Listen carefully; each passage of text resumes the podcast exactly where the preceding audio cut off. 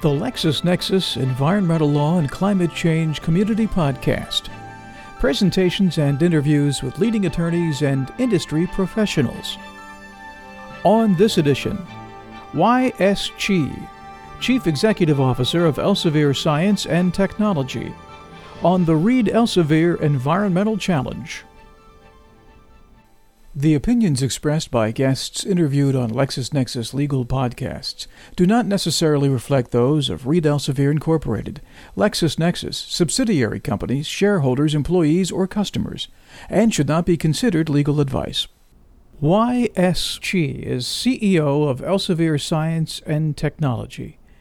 Mr. Chi heads Elsevier's division responsible for supplying scientific, technical, and medical information to academic research institutions, government research establishments, corporate research labs, and individual research scientists.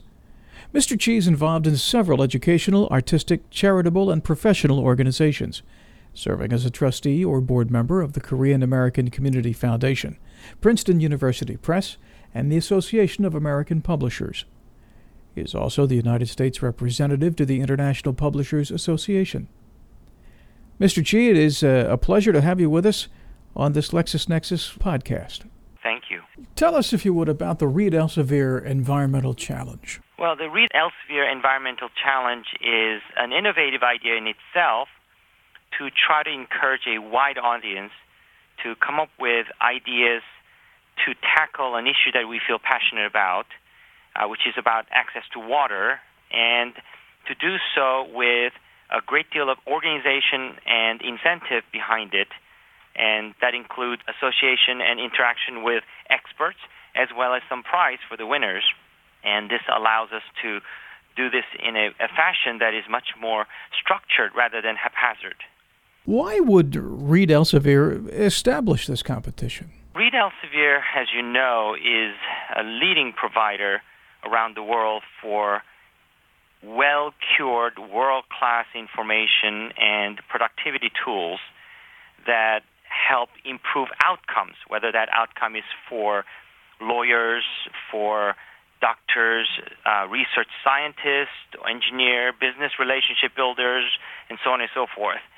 And we thought that we would try to somehow leverage what we are so good at, our core competence competitive advantage, and at the same time create a mechanism where focus can be given to those with the most innovative ideas. And we thought that the structure of a competition, as we have tested in other divisions like Elsevier, has worked really well and that it gives credibility at the same time. All of our four divisions have portfolio products and services that help improve outcomes. And that's really why we all come to work every morning, right? It's to help our customers help their outcomes. So I think that using our extensive networks and expertise to tackle an issue that we're passionate about would be something unique. Why the focus on water? Why not uh, another pressing environmental issue like climate change? Yeah, I'm, I can't say that water is the most important, but it's one of the most important issues that we face when we deal with sustainable environment for for humanities. It happens to leverage on the fact that all of our divisions touch on this in some ways. For example, a great deal of research that we have in our Elsevier division, the environmental law content at LexisNexis, the very large engineering show for environment called Pollutec at the Reed exhibition, and the publication of New Scientist through RBI it just seemed very appropriate that within that, we also found something that some of our divisions had been focusing on already. It's not a brand new thing. We've been focusing on water, except in a more uh, compartmentalized and divided way, and we brought everybody together here. And I think that this makes sense. Now, let me also tell you that I think many of us have heard some pundits tell us that you know, if humanities were to ever engage in World War III, that it would be over water. And I think that really makes sense. Uh, I have traveled all around the world. I've done volunteer work in Africa, in the Amazon in the last couple of years with my children. And boy, I have gotten some truly renewed sense of appreciation for drinkable water, that you can't take that for granted. It's something that all of us have to have. It's something that we take for granted, just like the quality of air. A quality of water is essential, and I, you know, I have to say, having lived in mostly advanced nations, uh, although I I lived four years in Africa and I've lived in South America and whatnot too, but until last couple of years, I really didn't have the same sense of appreciation for how much I took the running water for granted. And I think this is wonderful that we're tackling the water issue. It is something that Reed Elsevier can say with pride that we have some core competence and relevance, and so many of our employees and our customers have told us that, that they care about this. It's a good marriage.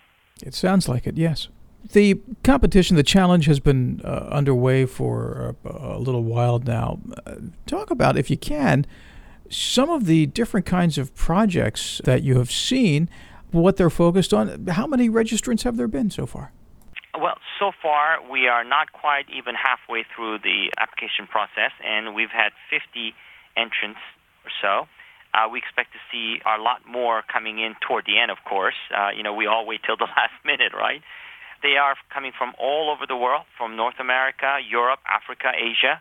The projects so far that we have seen range from tools to make kind of evidence, fact-based decisions in planning, construction, and rehabilitation of water infrastructure to modeling rainfall. Uh, you know, given the climate change factors, they also include things that leverage on the on the rule of law in countries that face water challenges. Because without the rule of law and the confidence in it, there are, there are no incentives for foreign investments in economic development. So we're seeing a, a quite a variety. I understand the Reed Elsevier Environmental Challenge will be contributing to the, the Water for Life decade? Yes, uh, it's a good point. We will be contributing to that. That was established by the UN General Assembly to run over a decade from 2005 ending in 2015. It is a part of the Millennium Development Goal and that is specifically to reduce by half the number of people without access to safe drinking water and to stop the unsustainable exploitation of water resources by certain nations, certain regions. So I think this is this is a good coincidence. You mentioned prizes would be awarded. Can you talk about those a little bit? You know, it's not the money that really motivates these people, but the first prize will get $50,000 to develop the idea and then there will be a second prize of twenty-five thousand dollars, um, and it will be announced in June of next year. How will you decide among the projects? That's going to be a, an incredible task, I would think. You know, we are trying to do this in a way that would be practical, and so this is not about just a purely academic, philosophical, or political outcome we want to see. So, whatever project that wins should probably be replicable it should be scalable, sustainable, and be a, a role model for innovation. It needs to be uh, implementable. And I think that it needs to be able to have local and community engagement rather than external influence into a uh, community. So I think that these would be the things that I believe will be determining the winners. Everybody's a winner when they have an idea, but I think that those who win the cash prize will have the seed money to actually put it into action. Who will be judging the challenge? There are two levels of judging. The first review is being done by a group of panelists, and then there will be final winning judge panel, and both of these panels will be composed of scientists, policymakers, NGO people who have actually had practical experience in implementing projects, as well as journalists and editors.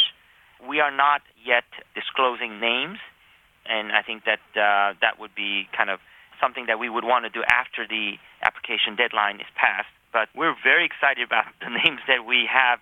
It's really um, heartwarming to see these people spending their time voluntarily on a competition like this to judge. And we're very grateful. Sounds like it's a wide range of experts from various backgrounds. Right. It's it's experts, and I think uh, you know I think that's the key word. If someone was interested in applying, can you describe what they would need to provide in their submission?